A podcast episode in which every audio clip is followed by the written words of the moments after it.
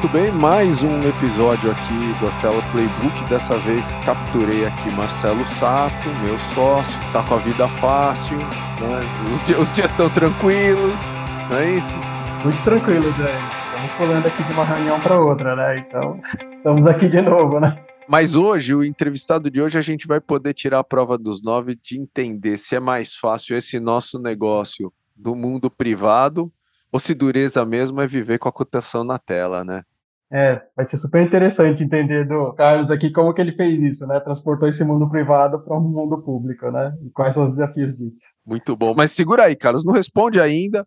Eu vou chamar antes a Juliana e o comercial do bem. E vai lá, Ju.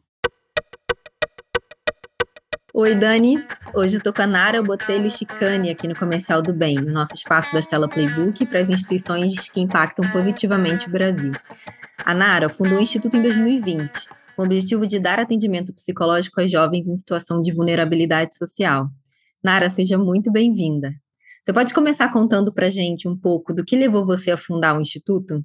Sim, a ideia de fundar o Instituto Borboleta Azul surgiu alguns anos antes, né, de 2020, com uma vontade aí de fazer um give back mesmo, né? Eu sempre falo isso, que eu tenho uma história de vida pessoal de altos e baixos, e eu entendi que em algum momento eu queria muito poder devolver as bênçãos que eu tive ao longo do meu caminho. Acho que é uma história de sucesso pessoal. E eu tinha que fazer algo que fosse ao meu alcance. Como psicóloga, neuropsicóloga, eu fiz toda uma carreira acadêmica, mestrado, doutorado, é, na Unifesp, enfim. Então, eu acho que isso foi sendo construído dentro de mim, essa vontade de devolver para a sociedade essas bênçãos que eu tive ao longo do caminho. Em 2019, eu conheci o meu marido, Luiz Chicane, e nós dois unimos esforços, então eu com uma vontade muito pessoal, voltada, né, esse olhar para o outro da psicologia, e ele também sempre engajado em filantropia, foi quando, então, em 2020, a gente decide fundar juntos o Instituto Borboleta Azul, que dá acesso a crianças, adolescentes e suas famílias em vulnerabilidade social. Então, todo o atendimento que a gente faz, ele é 100% gratuito. Então, a gente tem uma preocupação muito grande também com a qualidade desses atendimentos. Então, nosso modelo de atendimento é um modelo breve, são até 12 sessões que cada uma dessas pessoas recebem.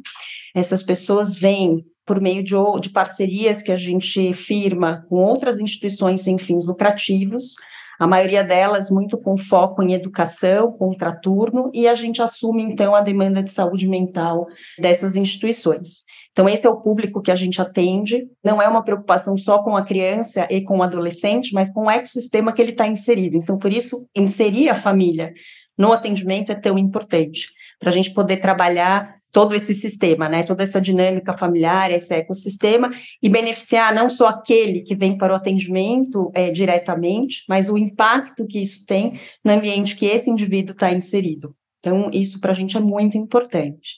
Para mim sempre foi uma coisa assim muito importante a qualidade do atendimento, porque fazer gratuito nem é a coisa mais desafiadora, mas fazer com qualidade talvez seja o maior dos desafios, né?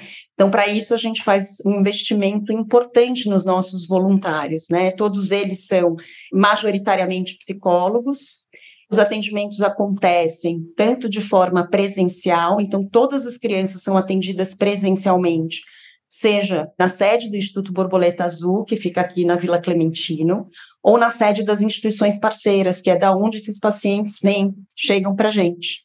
O atendimento acima de 12 anos, ele é online, tá? Muitas vezes essas famílias em vulnerabilidade não têm acesso à internet, então a gente pede que eles vão até essas instituições onde eles frequentam diariamente, para poder fazer o atendimento, ainda que ele seja online. Então, a gente oferece essas duas possibilidades: é, do atendimento online para todos aqueles que têm mais de 12 anos e o atendimento infantil até 11 anos né, e 11 meses presencial. Hoje nós temos uma média de 180 voluntários psicólogos, todos eles aí distribuídos pelo Brasil, uma boa parte faz os atendimentos presenciais e uma outra parte o atendimento online. Então, esse é o nosso modelo de atendimento, da onde vêm né, esses pacientes, para que a gente possa gerar cada vez mais impacto. Então, muitos parceiros estão é, situados em regiões periféricas da cidade de São Paulo. A gente tem um único parceiro fora de São Paulo, que é no Rio Grande do Sul,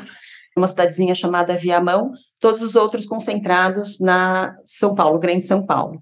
Então, em regiões como Campo Limpo, Tatuapé, Grajaú, enfim. Então, são parcerias também com instituições que já são consolidadas no terceiro setor, muitas delas com mais de 50 anos. Então, a gente absorve toda a demanda de saúde mental dessas instituições. Então, a gente acaba sendo um canal, assim, é, de conexão, né, entre quem quer fazer o bem e quem precisa desse bem. Muito legal, Nara. E para vocês manterem essa operação rodando, impactarem cada vez mais pessoas, que tipo de ajuda que vocês mais precisam? Bom, hoje a ajuda que a gente mais precisa são de profissionais voluntários que queiram aí né, lutar pela mesma causa, porque a gente quer realmente gerar impacto, né, transformar a sociedade.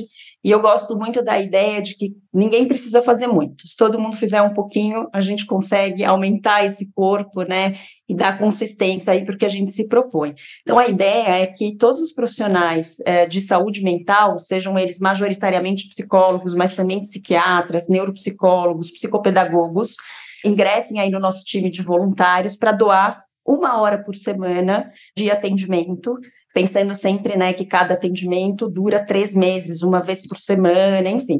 Então eu entendo que assim é pouco, claro, para quem recebe é muito, mas para quem está doando, né, acho que é super possível é, tirar esse tempo para ter esse olhar. Acho que um outro aspecto também que é importante, assim, nós temos uma operação que ela passa por um investimento de tecnologia, porque a gente tem um banco de dados enorme, onde a gente concentra né, o cadastro de todos esses voluntários, o cadastro de todos esses pacientes dessas instituições, toda a produção de prontuário ela é concentrada numa plataforma que também cedeu pro bono para o nosso uso, para concentração, então, desse material que é sigiloso. Então, a gente não tem só o cadastro, mas a gente tem toda a concentração do armazenamento desses documentos de cada um desses pacientes. A gente precisa desse investimento em tecnologia e, para isso, a gente precisa de dinheiro.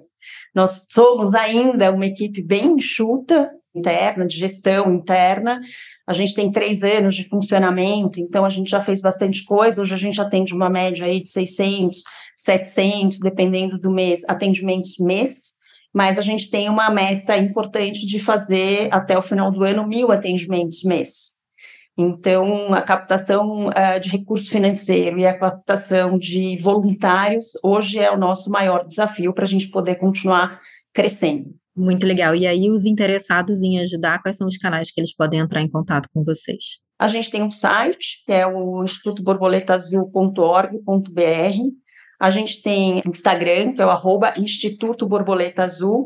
E a gente tem os nossos telefones. A gente está em São Paulo, então é 011 96497 2358 ou 99219 5374. Então, esses são os canais que a gente tem para poder atender todos aqueles que se interessem em contribuir de alguma maneira. Maravilha. Muito obrigada, Nara, e parabéns aí pelo trabalho tão importante que vocês realizam. Obrigada a você, Juliana. Sempre um prazer poder falar do Instituto e fazer com que as pessoas conheçam cada vez mais o nosso trabalho.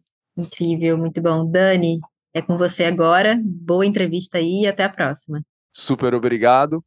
E vamos lá. Bom, Carlos Pessoa, G2D, para quem não conhece, figura quase clássica já no nosso mercado, não dos primeiros mentores da Endeavor, lá em 1802, né? Enfim, tem empreendedor nosso, assim, da safra de 2014 que fala, nossa, o Carlos, nossa, ele me mentorou lá na Endeavor antes de vocês investirem, tá? Então, assim, não é fraco não, mas, bom, Carlos, super obrigado aí por ter aceito o convite de estar tá aqui falando com a gente, mas antes da gente começar e entrar aí no maravilhoso aí mundo da G2D e tudo que vocês têm construído aí ao longo dos anos. Conta um pouquinho para quem não te conhece, né? De onde você veio, quem é você, o que é que você está fazendo aqui gravando esse podcast com a gente? Olha, pessoal, primeiro um grande prazer aqui estar tá no podcast das telas, com o Chanfon e com o Sapo, duas pessoas que eu admiro muito. E quando a gente começou a pensar em fazer um podcast aqui para contar algumas histórias que a gente viveu aqui na G2D, na GP, no passado, a gente usou muito como benchmark o que vocês estão fazendo. Então, admiro vocês como pessoas, o conteúdo que vocês produzem, o portfólio, enfim. Então, é uma grande honra para mim estar fazendo parte aqui da, desse grupo aqui de, de convidados do podcast da. Pô, super obrigado, a gente fica feliz de saber que estamos esperando mais gente a fazer mais, porque quanto mais gente fizer, melhor para todo mundo. Obrigado mesmo. Seguinte, bicho, eu tô nesse mercado, caí meio que de paraquedas, né? Lá em 2000, quando eu brinco que é na época, que é uma verdade, que empreendedorismo não era nem uma palavra no dicionário ainda. Então a gente conta até no tem um podcast da, que a gente liberou da, da Endeavor, que a gente conta exatamente como foi essa saga de colocar a palavra empreendedorismo no dicionário. Então naquela época eu estava junto com a Marília, né, começando aqui em Endeavor no Brasil. O Edson, né, sócio de vocês, era e ainda é um mentor, né, é, muito ativo na Endeavor, mas ele foi um dos primeiros mentores de fato ali.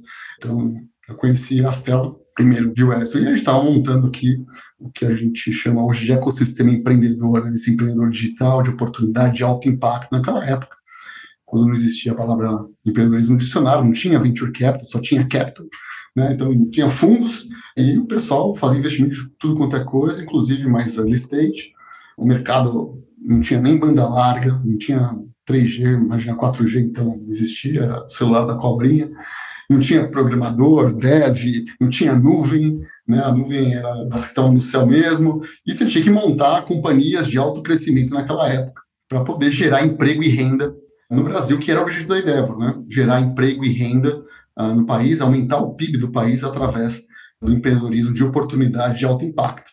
Então, a gente era um mato alto, assim, gigantesco, e eu tive a chance de começar a trabalhar aí, né? Então, eu estava começando a montar esse ecossistema dentro do escritório da GP, que cedeu uma salinha lá para a gente, e começamos a montar. Então, chamar, achar empreendedor, achar mentor, tinha que explicar para as pessoas o que é mentorar alguém. Tinha que explicar para o empreendedor por que, que a gente queria ajudar essa pessoa, sem colocar dinheiro, porque a gente não colocava dinheiro na época.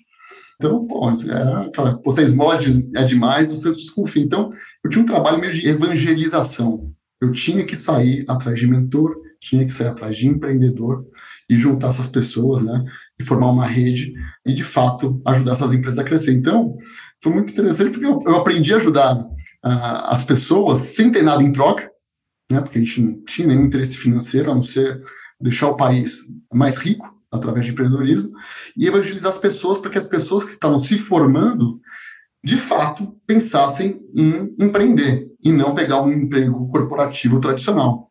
Né? A gente via que nos Estados Unidos isso acontecia com mais frequência. Aqui eu lembro fazendo palestra pelo interior do Brasil, eu perguntava quem, quer, quem é que quer empreender? Quase ninguém levantava a mão. Não tinha é, esse negócio, porque não tinha exemplos, não tinha os role models, né, digamos assim. Então, o nosso papel ali era pegar empreendedores, ajudar essas pessoas a crescer, usar esses exemplos e inspirar novas pessoas. Então, era muito estimulante, empolgante esse trabalho, porque era, era, era missão pela missão, né? Entre o missionário e o mercenário, estar completamente no missionário, né? Então, eu lembro que a gente não tinha dinheiro, porque era ONG, eu dormia no ônibus, eu pegava ônibus noturno para não pagar hotel, para dar palestra na faculdade, passar o dia na faculdade, para o dia seguinte para outra faculdade, em, outro, em outra cidade e tal.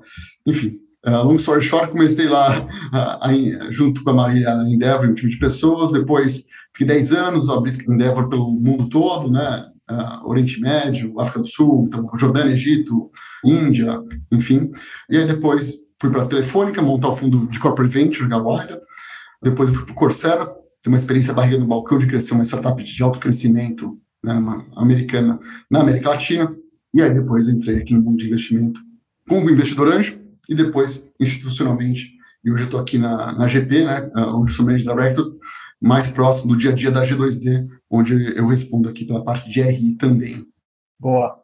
Putz, Carlos, super história. Queria que você contasse um pouco, né, porque você tem uma experiência bastante heterogênea, né? Acho que você já passou por esse, que você falou, né, barriga no balcão, né, teve à frente, né, da, da operação da Coursera aqui no Brasil, putz, ajudou demais o ecossistema, né, lá no começo com o Endeavor, e passou por vários fundos em vários estágios, né, desde Wire ali, CVC, né, mais early stage, agora na GP, né, uma tese um pouco mais late stage. O que, que você consegue sintetizar desse de mais de 20 anos de carreira hoje e te traz um pouco, né, dessa bagagem para hoje em dia está na GP, né, nessa sua vida profissional, né? Como que você sintetiza isso como esse super aprendizado desses últimos anos? Cara, tem vários, vários aprendizados, né, que eu consegui acumular aí. Primeiro que putz, empreendedor bom é igual em qualquer lugar do mundo. E oportunidades de crescimento tem em qualquer lugar do mundo. Então, como apoio empreendedores na Jordânia, no Egito, na Turquia, África do Sul, tem desafios peculiares de cada região, mas de maneira geral as dores são muito parecidas e você consegue identificar bons empreendedores, né, de uma maneira similar. Então, as lentes que eu uso aqui, eh, ou talvez os vieses, né, que eu tenho, se aplicam muito fácil em outras geografias. Então, isso é a primeira coisa, né? Não, porque o meu mercado é diferente, não, porque a minha empresa é diferente. Putz, cara, dificilmente eu compro isso porque eu vi extensivamente em diversas geografias e ao longo de um período grande de anos que isso não é verdade. Tá? Então, eventualmente tem exceção, mas a via de regra, as dores traduzem muito bem em qualquer lugar e as ajudas e apoios e conexões também. Esse é o primeiro ponto. O segundo ponto, eu acho que eu vim da época aqui que não tinha capital, né? Para investir, tinha pouquíssimo capital para investir. E eu lembro dos empreendedores, né, vendendo carro, apartamento, tipo, efetivamente colocando tudo que tinha no negócio, né, porque acreditavam que e não tinha outra forma de financiar. Então, os stakes eram altos, né? Então, o risco do empreendedor era mais alto do que é hoje, né? Porque hoje, talvez o seu maior risco é o risco de, de talvez de custo de oportunidade e eventualmente porque a gente está no Brasil tem a questão aí eventualmente trabalhista e tudo mais que pode de fato pegar um percentual grande do seu patrimônio e tal para poder quitar dívidas de uma empresa eventualmente limitada ou SA. Uh, mas antigamente era muito comum os empreendedores colocarem o que eles tinham, que não era só força de trabalho, ativos pessoais, né, vender, para poder apostar no sonho. Então, quando você chegava para falar com o empreendedor, o nível de comprometimento era alto, porque naquela história do prato bacon com ovos, né, onde a galinha está envolvida, já o porco estava comprometido, aqueles empreendedores eram os porcos, né? Eles pegavam um pedaço da carne, do pouco que tinha, para colocar num negócio de altíssimo risco, sem nenhum potencial, sem nenhuma garantia que aquilo ia dar certo, e não tinha aquela coisa de série A, série B, série C, simplesmente não existia isso. Era tudo ou nada, né?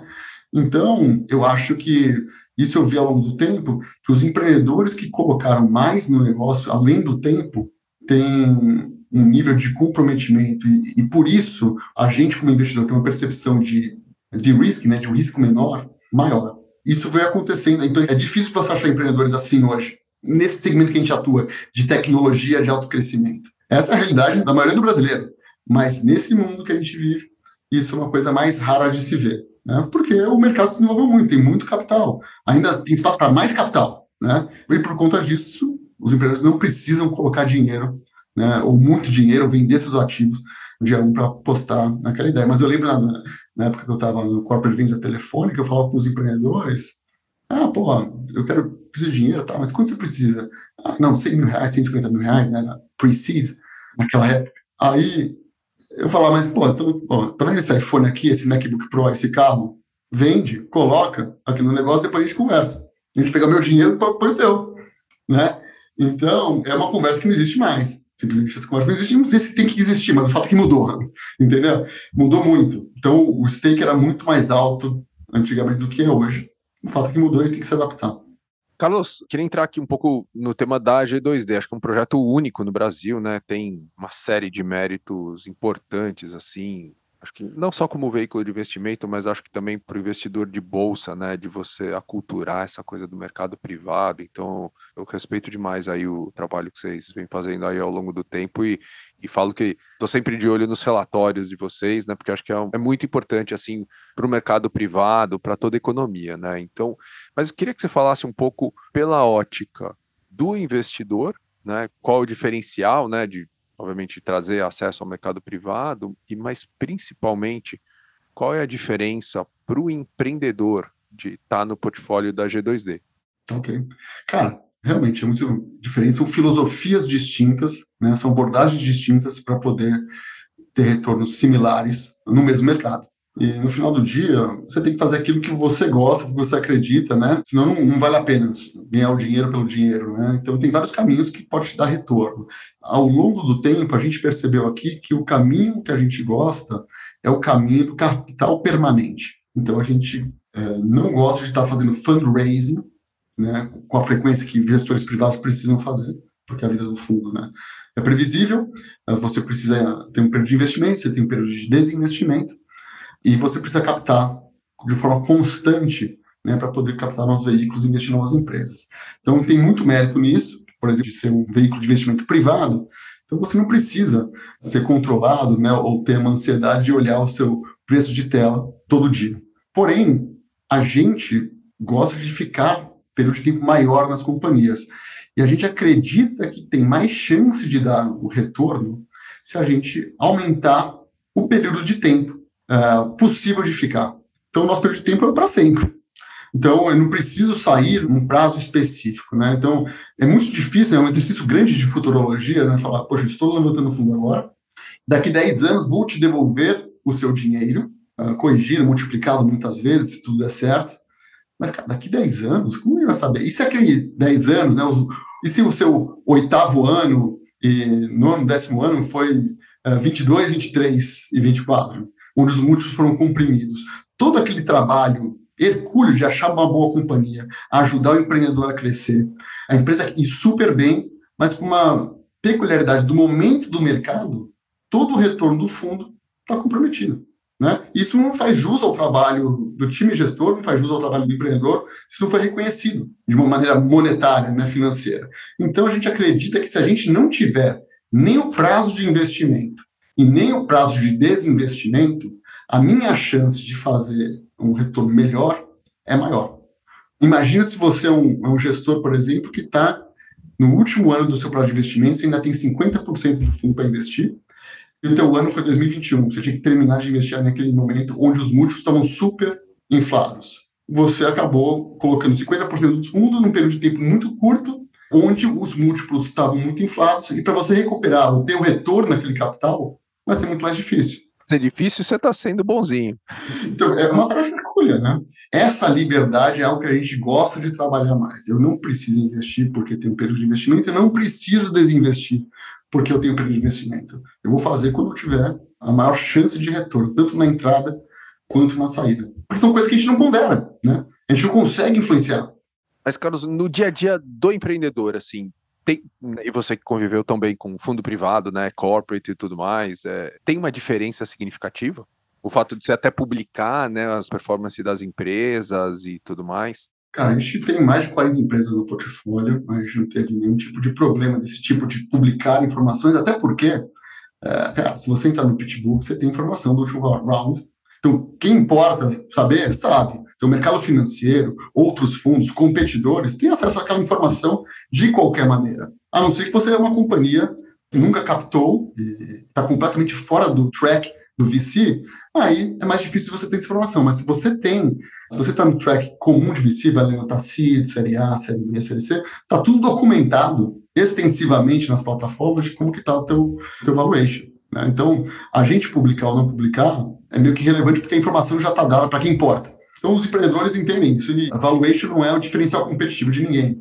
Então, isso nunca foi um problema que para a gente nem para o portfólio atual e nem para companhias que a gente está conversando para poder entrar no portfólio. Então, isso é um, é um não, não problema. O que eles gostam, porém, quando a gente investe em companhias um pouquinho maiores, é a proximidade com capital markets, né, onde estão expostos assets que eventualmente vão poder fazer, uh, ancorar um IPO. Então, estar tá próximo desse público e ter esse público educado né, sobre a companhia muito tempo antes é uma vantagem competitiva que eles veem por conta dessa proximidade que isso gera por a gente estar tá, ser uma empresa listada. Animal. E, Carlos, bom, o time de vocês é espetacular, né? O menos bonzinho aí, acho que já abriu umas 10 empresas, né? IPOs, enfim, ali só tem craque. Mas time de craque é sempre exigente, né? Então, queria que você contasse um pouquinho como é que vocês se dividem, como é que vocês analisam uma oportunidade, né? Conta um pouco aí de como é que funciona aí a lavanderia aí dentro. Eu me sinto super privilegiado, né? de estar aqui hoje, porque, imagina, eu conheci o Fércio e o Antônio quando eles estavam doando né, o espaço do escritório deles para a Endeavor se instalar. Eles eram mentores. Além de dar de graça lá o espaço para a gente, eles ainda doavam o tempo deles, então eu tinha muita reunião com eles, mentorando empreendedores, né? E hoje, tá, ser sócio deles, desse lado da mesa, e ajudando a construir um portfólio bacana, poxa, é algo que me orgulho muito e sou muito grato por estar aqui. Como que a gente se divide? Cara, a gente, não sei se você vai lembrar, mas a, a GP foi muito ativa na primeira onda da internet aqui. Né? A gente fez muito investimento em venture naquela primeira onda da internet e tem empresas que a gente fez estão até hoje, Submarino, Web Motors, IG, enfim, são empresas que a gente investiu lá atrás estão aí até hoje funcionando, né? Então, depois a gente acabou focando mais em private equity mesmo, comprando né, participações relevantes, né, controle, co-controle em companhias que a gente acreditava que a gente podia entrar de fato na gestão e operar e destravar valor a partir daí. Porque, como eu falei, naquela época, poxa, a internet era um mato alto, não tinha nem a infra de internet. Não tinha empreendedor, por isso que a gente ajudou a montar Endeavor, até ecossistema, para o nosso business poder existir como investidor. A gente precisa ter matéria-prima. Então a gente ficou muito tempo fora desse business de venture, e aí faz uns seis, sete anos que a gente voltou a olhar esse negócio de venture, fizemos o um investimento na 99, foi super bem sucedido, né? A história tem para contar. E a gente falou, poxa, mudou, né? Todos aqueles gargalos que existiam não existem mais, então vamos voltar a fazer investimento em internet. Mas a gente não queria fazer uh, investimento numa geografia específica, né? A gente queria montar um portfólio realmente diversificado. Isso implicava em teses diferentes, geografias diferentes e moedas diferentes. E a gente não queria correr o risco do early stage, porque isso implica em ter um portfólio muito grande, sei lá, fazer 20, 15, 20 investimentos por ano.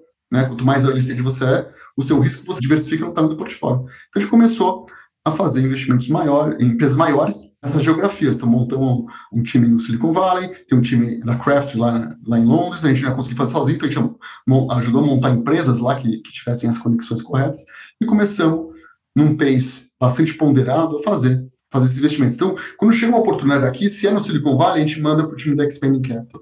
Se é consumer goods, é CPG, né? A gente manda para para Craftry lá, lá em Londres. Eles têm uns times que estão fazendo também o seu próprio sourcing e Latam a gente faz aqui. Chegou uma oportunidade, tem um sócio, um associate e um analista. A gente quer pods por projeto. Então, cada projeto aqui é liderado por um sócio, um associate e um analista que analisa. Então, a gente não tem times especializados em venture ou PI, os times jogam nas duas posições, né? E também não tem um time especializado, ah, esse aqui só faz climate tech, aqui é só health tech. Não, todo mundo tem uma exposição a tudo. Para quem quer ser ultra profundo na carreira, quer ser o maior especialista de blockchain que tem, não é a melhor oportunidade. Mas se você quer ter uma visão do todo, de que está acontecendo em tecnologia, é um lugar muito legal para você vê literalmente de tudo. E como a gente tem essas, esses pilares fora, a gente consegue confrontar em qualquer momento do tempo qual que é a melhor oportunidade de investimento. Pô, estou com essa oportunidade aqui agora para levar para comitê no Brasil. Pô, a gente tem essa em Londres tem essa no Silicon Valley. Qual que é melhor? Qual que vai dar o melhor retorno?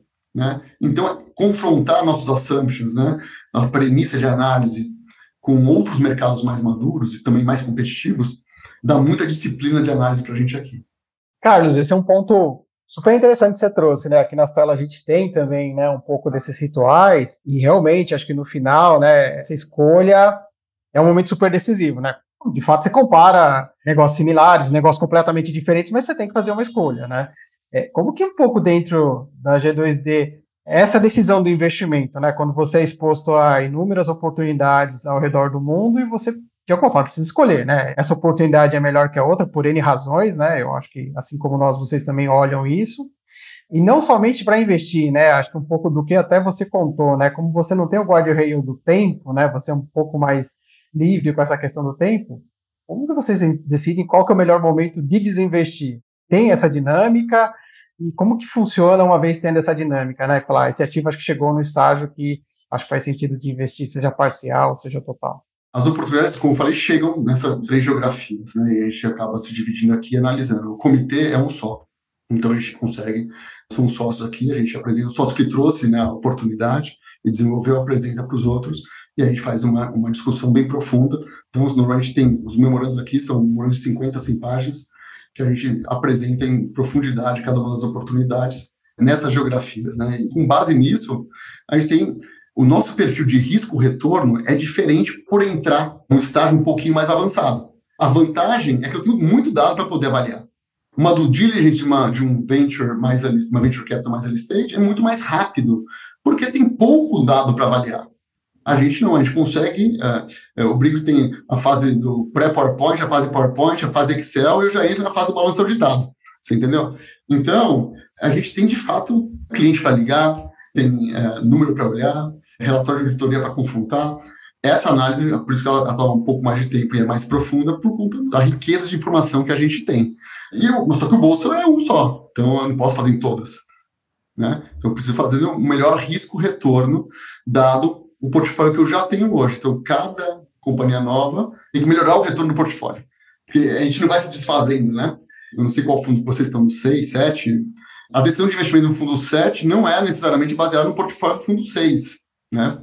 Você não tem que melhorar mais o retorno daquele com fundo 7. Não dá para fazer. A gente não. Eu preciso melhorar. Então, cada empresa adicional, ela precisa trazer algo para o portfólio, que é um portfólio eterno, ou pelo menos um horizonte de tempo muito mais longo. Como que é um, dentro desse processo decisório, né, que muita gente tem essa curiosidade do investimento, mas no fundo, na nossa dinâmica, a gente tem que decidir muito mais coisas, né? E principalmente qual o melhor momento do desinvestimento, que também é uma grande dor, né? Como que vocês fazem isso, né?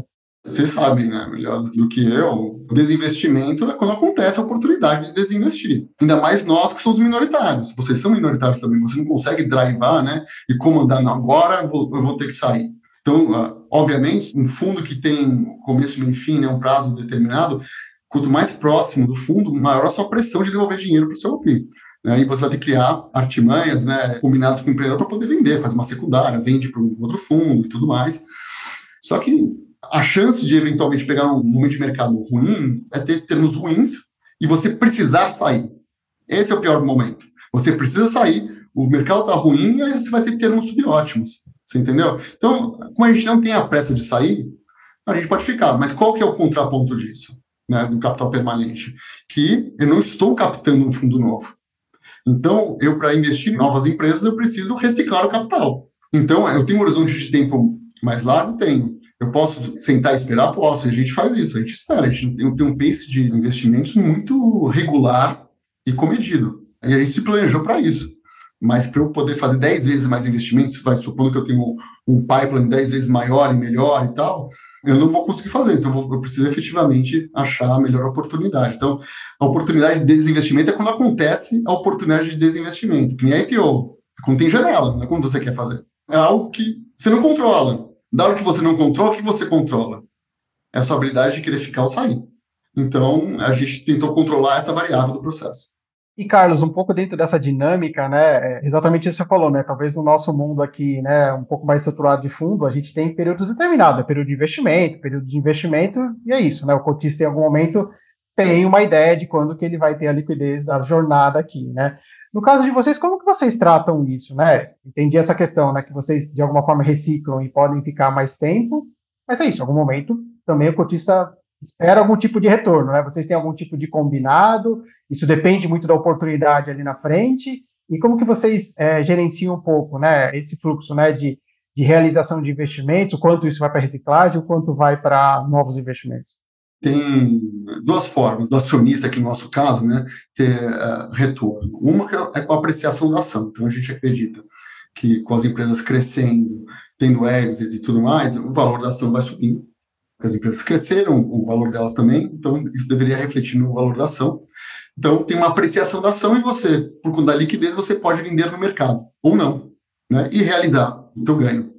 Uma outra forma, obviamente, é quando for reciclar o capital, a gente fala, olha, uma parte disso a gente vai distribuir como dividendo.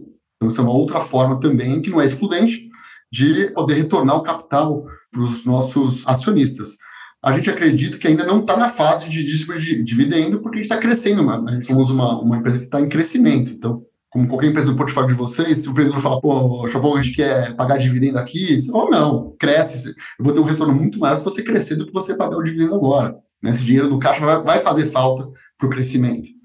Então, a gente também está nesse, nesse modo. A gente acredita que o crescimento do portfólio da G2D, consequentemente do valor de mercado, ainda está na infância. Então, a gente acredita que é possível montar um veículo listado de venture capital de alguns bilhões de dólares a partir do Brasil. Então, estamos no começo dessa jornada. Está com o nosso NV hoje 820, 830 milhões de reais. Então, a gente está bem no começo dessa jornada, né? Mas lembra, o nosso horizonte, o horizonte de venture capital já é longo. O nosso é mais longo ainda. Porém, a gente entra em empresas mais avançadas né, na trajetória empreendedora. Então, também, talvez a, a gente encontre com vocês aí no, no período de, de, dar retorno, porque as nossas empresas são mais maduras, então estão mais próximos de uma eventual saída do que as de vocês. Então, eventualmente, a gente consegue dar o retorno aí parecido ou até antes é, na vida do empreendedor. Mas o fato é que eu não preciso ter que sair daquela companhia no momento subótimo, entendeu? Então, a gente senta e, e espera maturar, né? Porque nove mulheres grávidas não fazem filho um mês, né? Então você tem que saber o timing das coisas. E um pouco da sua visão, Carlos, principalmente porque você hoje está mais exposto, né, nesse mundo mais pre-IPO, né, mais late stage, como que você tem sentido um pouco empresas, aí falando muito do nosso mundo, né, de tecnologia para o mercado público, né, esse pulo, né, que falta para a gente ter um fluxo maior dessas empresas é, indo para o mercado público, né, e obviamente escalando né, da mesma forma com o mercado privado? É um caminho que você vê mais prosperidade, menos um horizonte aqui pequeno ou médio de tempo? Vamos lá, eu vim da época do Mato Alto, tá? Então, assim, eu não tinha perspectiva de saída, de IPO, não tinha nada disso. Hoje, você tem pouquíssimas empresas de tecnologia listadas na B3. Ah, cresceu, o número cresceu, mas ainda assim é um número pequeno. Então, o investidor brasileiro de bolsa já está pouco acostumado a investir em tech, né? porque tem pouca, pouco papel uh, tech. E a gente está falando aqui do Venture Capital, que é a segunda derivada disso aqui. Né? Então, empresas privadas de alto crescimento, listadas em bolsa e tudo mais. É, porém, o fato é que o número de empresas brasileiras de tecnologia listadas que mais que dobrou, né? histórico todo de décadas e nos últimos dois, três anos. Então, aumentou aqui mais dinheiro sendo investido no Brasil em empresas brasileiras, né, de alto potencial, e elas crescendo, tem mais chance de, de exit, né, e de, trazer um, uma empresa sólida para o mercado de capitais uma função que era, era função de capital, de disponibilidade de capital para investir. Empreendedores foi sendo desenvolvido, né, com Endeavor e várias outras iniciativas. Então a gente conseguiu, aqui já está no nível de maturidade, a gente já conseguiu trazer várias empresas para o investidor de bolsa, tanto no Brasil quanto empresas brasileiras ali estando fora. Então, eu, eu, acredito que o mercado de capitais voltando, hoje a gente está super fechado, tanto aqui quanto fora, né? O número de IPOs caiu bastante, isso tende a voltar. Então, a gente tem boas empresas uh, hoje investidas, tanto no portfólio da G2E quanto no portfólio de, de, vocês ou de outros, que poderiam estar tá, ser candidatas a bons IPOs quando a janela voltar. E tem várias companhias que a gente ajuda a se preparar para isso. Quando isso for acontecendo, mas a gente fazer processos, controle, é, pessoas específicas, entendeu? Para começar a se preparar para um rigor diferente de análise discutindo que é o mercado público, que o mercado público traz. A gente ajuda essas companhias nisso também, né? A gente já fez mais de 30 IPOs e follow-ons né, no mercado, na nossa história. Então, a gente tem muita prática de fazer isso acontecer, tem playbook disso, né? Então, é algo que a gente consegue trazer para a mesa e ajudar de fato essas companhias quando se isso acontece. Muito bom. Cara, vou pivotar nossa conversa e vou jogar para uma conversa talvez um pouco mais early stage aqui, mas para te aproveitar, Carlos, porque assim, bom, tema que eu tenho um carinho especial, né, que é área de consumo. É, vocês, através da Craftery, são provavelmente um dos mais ativos investidores em empresas de consumo nativas digitais, né? E é um setor que passou por muitos altos e baixos aí nos últimos anos. Queria ouvir um pouco da visão de vocês, assim, para o setor de consumo, né? O que, que vocês buscam? O que, que é uma boa empresa para vocês na área de consumo ativa, digital, enfim?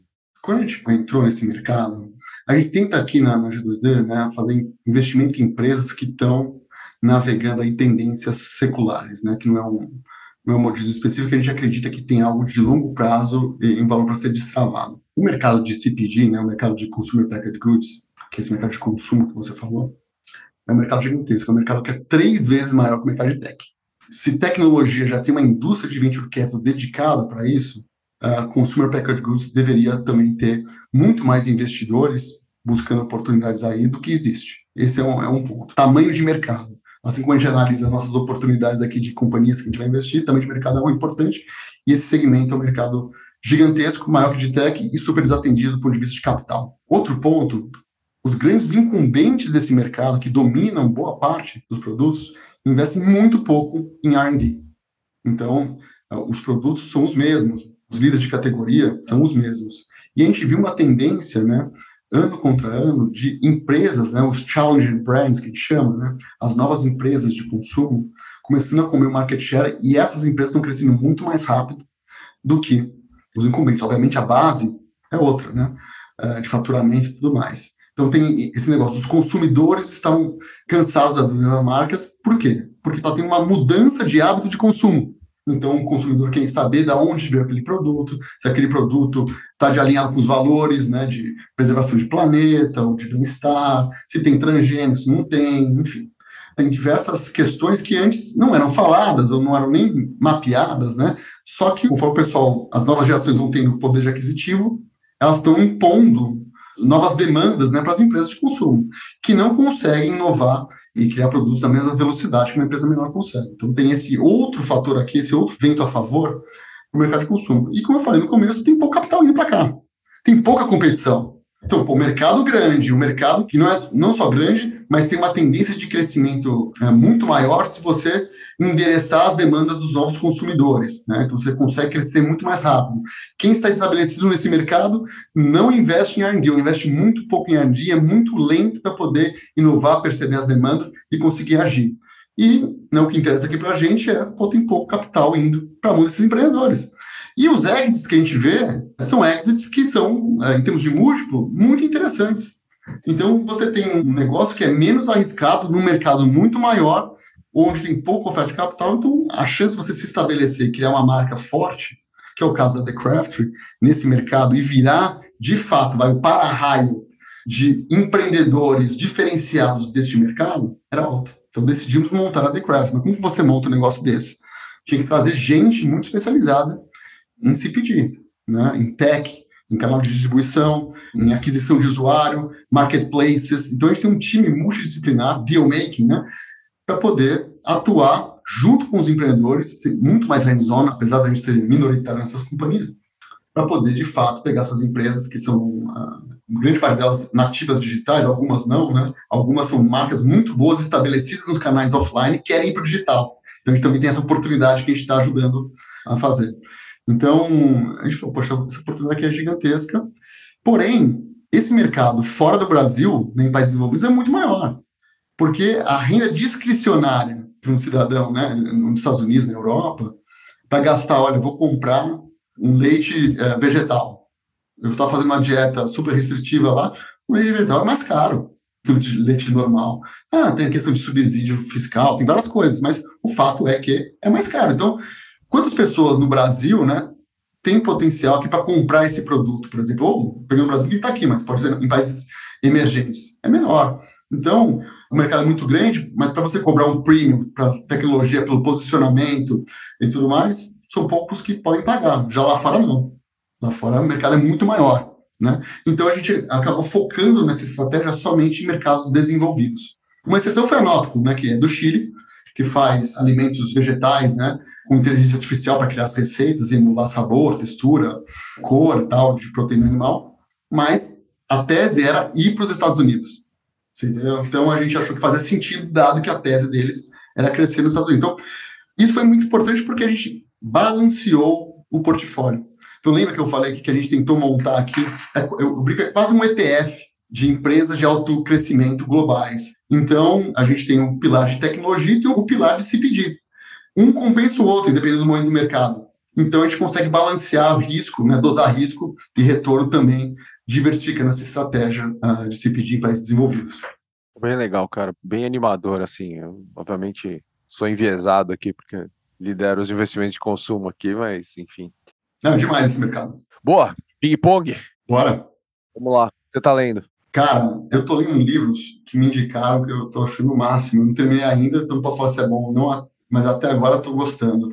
Que chama In Search of a Kingdom, que é a história de um pirata chamado Francis Drake e a Elizabeth I, quando a Inglaterra estava falida. Então, hoje você vê a Inglaterra, país desenvolvido e tudo mais, né, riqueza e tal, mas ela estava quebrada né, com o país e ela comissionou um pirata que era filho de pastor. Aí ele montou navios negreiros, né, para tráfico negreiro, e depois ele foi pirata. E ela, basicamente, então, é um cara de uma ética aí, uma linha ética diferente, né, digamos assim, talvez na época fosse mais permitido, mas o fato que era, pô, vamos roubar o dinheiro da Espanha. Vamos roubar o ouro da Espanha. Era, efetivamente não era uma guerra, era para fazer um assalto. e o cara pegou e fez. e salvou a Inglaterra Então ele roubou, eu não vou lembrar agora o número, acho que era uma vez ou duas vezes o PIB da Inglaterra da época, em ouro da Espanha. Então ela dividia com ele né, a receita e foi, né, agindo dessa forma, né, foi o que salvou o país e você teve que fazer vai, um, o pacto ali com o diabo e foi feito, você entendeu? E o dinheiro que está lá é um dinheiro que foi roubado aí da, da Espanha e tudo mais. E, e a Espanha, na época, era a potência. Também saiu né, das Américas, né? Essa história da Europa, né? Exato. Mas uma coisa que não sei se a suaviza ou pior, mas assim, uma coisa é você é minha colônia. É porque a história da humanidade é a história de escravidão, né? É povo escravizando outro povo. Desde o Egito Antigo, enfim, é sempre alguém sendo escravizado, e quem chega escraviza o povo, pega as riquezas e tudo mais, explora. E a, história da humanidade, até recentemente, é isso. Então, já era o modus operandi. Mas foi interessante ver como que, é, pô, você, você, é pirata, você é bandido mesmo, vamos fazer aqui, vai pegar lá da Espanha. E, só que a Espanha era a principal armada do mundo. Eram indestrutíveis, né? Então, tem todo o cara conseguiu quebrar isso aqui para roubar o ouro e roubou. Acho que foi duas ou três vezes que ele conseguiu roubar e salvou a Inglaterra. Super interessante. Louco. Quem te influenciou? Eu tive várias influências aqui na, ao longo da vida. Pode chover no molhado, né? Eu acho assim, os meus pais, né, por não serem de posses e tal, e, e serem hard workers, sabe? Então eu fui ensinado desde o começo que você não tem nada garantido. Eu parei empreendedor, então eu via desde cedo o que, que era ter uma ação trabalhista, o que, que era ter problema e tudo mais. É um negócio da resiliência não desistir, sabe? Então eu sempre olho para trás e olho e falo, puxa, eles passaram, assim, tem gente que passa muito mais dificuldade, né? Mas o fato de você não desistir, de você não entregar os pontos, porque você tem filhos, você tem. Então, quando você tem. Quando os stakes são altos, né? Você precisa fazer o que você precisa fazer para poder trazer comida para mesa, pagar a escola e tudo mais. Então, é algo que eu lembro que, puxa, sempre me empurra para frente, sabe? Isso, sempre lembrar que nada é garantido e gente ralou muito para eu estar onde eu, as oportunidades que eu tive. Eu tenho que, ah, então, é uma inspiração contínua de ética e, e tudo mais. Então, para mim, eu queria falar uma pessoa específica e tudo mais, mas no final é o, é o, que, é o que me define como pessoa. Que legal. Um ritual do teu cotidiano? Você não abre mão? Vem mudando, né? Mas não abro mão de levar as crianças de manhã cedo na escola. Antes isso estudava à tarde, então de vez em quando eu conseguia ir buscar, tipo uma sexta-feira no mês e tudo mais. E agora a minha esposa falou, tá, eu vou buscar à tarde, mas quando mudar de manhã, você que vai, tá? Eu falei, tá bom. E, cara, não só pelo ritual em si, cara, mas impressionante como mudou a relação com meus filhos depois que eu comecei a fazer isso. Mudou. Principalmente com a minha filha, é, que é mais nova, né, que tem quatro anos. A conexão que eu fiz com ela, porque meu filho, 7 e 20 está na classe já, né? Minha filha estuda em outra escola que começa às 8. Então, eu chego, porque não tem trânsito, eu chego lá tipo 7 e meia. Então eu fico com ela no parquinho das 7 e meia às 8 todo dia. E eu não tinha meia hora para brincar com ela antes, não tinha porque eu chego lá em casa, ela já estava dormindo, sabe? Aí no final de semana tem festinha, não sei o quê, enfim. E foi rápido, tá? Não foi, foi uma questão de uma ou duas semanas, a relação com ela mudou. De eu virar uma referência para ela. Então, cara, esse hábito eu não abro mão. O que acontecer, eu vou levar eles na escola de manhã. Uma ferramenta de trabalho? Obviamente a gente trabalha sem celular e tudo mais, cara, mas não foi uma ferramenta, mas foi um processo. Eu tenho um problema aqui que eu recebo muito WhatsApp. Não sei como para vocês, mas a comunicação migrou muito para o WhatsApp, né? E, cara, eu tô com assim, um número de chats não lidos que é muito grande. E não é que não olho, eu mantenho tipo uns 50 chats por dia ativos. E só que vai acumulando. Pro, né? É um problema. É, e aí eu, eu, simplesmente eu percebi que, cara, não dá, porque assim, não tem como, né? Então, o que eu fiz agora, eu estou alocando na agenda um espaço para e-mail especificamente, tá bloqueado. Então eu vou sentar e vou ler e-mail, eu vou é limitado. vou ler o WhatsApp e vou responder, né? É difícil porque o mundo opera de outra forma, né? Trabalhar de forma assíncrona é difícil, porque as pessoas são online real time, mas tem ajudado muito eu ficar respondendo as coisas mais, mais rápido, digamos assim, né? É, esse processo de colocar, de bloquear de fato, entendeu? Então isso me ajudou muito.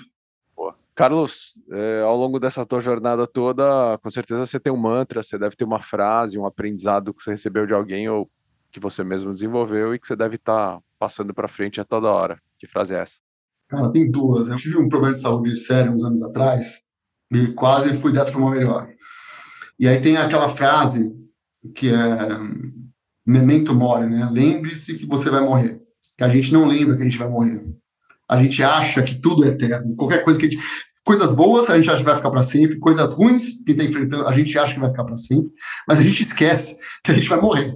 Não importa se a expectativa de vida aumentou, um dia você vai morrer. Né? E você ser confrontado com algo que está fora do teu controle, que você efetivamente vai morrer, independentemente do que você faça, né? Foi algo que me marcou. Então, lembrar dessa fragilidade, lembrar que nem tudo está no seu controle. Eu sou muito control freak com várias coisas na minha vida. E realizar isso, né, de uma forma difícil, foi complicado. E outra coisa que é, você não controla o que acontece com você, também foi fruto da experiência. Mas o que você controla é como você reage àquilo que aconteceu.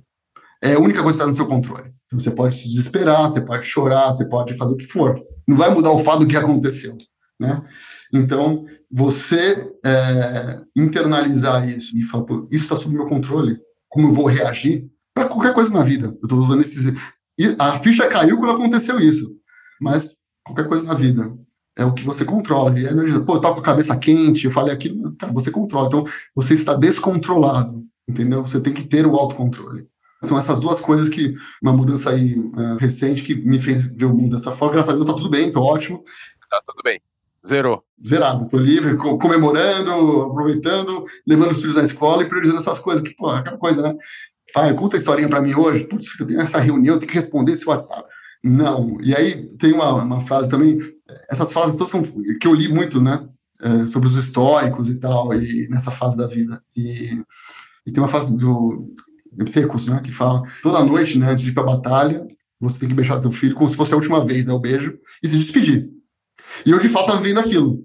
Eu podia simplesmente não acordar. Então, toda noite era a noite de despedida. E você trabalhar isso na tua cabeça é muito é difícil, porque é uma batalha que é mental, não é uma batalha física, é mental. E é muito louco, porque tá tudo. Só depende de você, você entendeu? É, não depende de ninguém e tal. Obviamente precisa de um dica, conselho, você pode fazer análise e tal, mas no final é você com você mesmo. Você tem que chegar nessas conclusões e viver essas conclusões de uma forma autêntica para ficar em paz. Então, foi, são essas duas coisas de um aprendizado recente que eu tive, e, recente sim, faz alguns anos, né, mas enfim, que me marcou. E eu achava que eu me conhecia e eu vi que não me conhecia. É, a vida é longa. Muito. Bom demais, cara, animal, super obrigado, muito bom o papo, assim, incrível, acho que um monte de informação condensada aí nesses nossos minutos. Obrigado, Sato, aí, dividindo o microfone, e obrigado todo mundo que ouviu a gente, compartilha, dá um like, ajuda todo mundo, aproveita o dia, vamos nessa, até mais. É, pessoal, muito obrigado.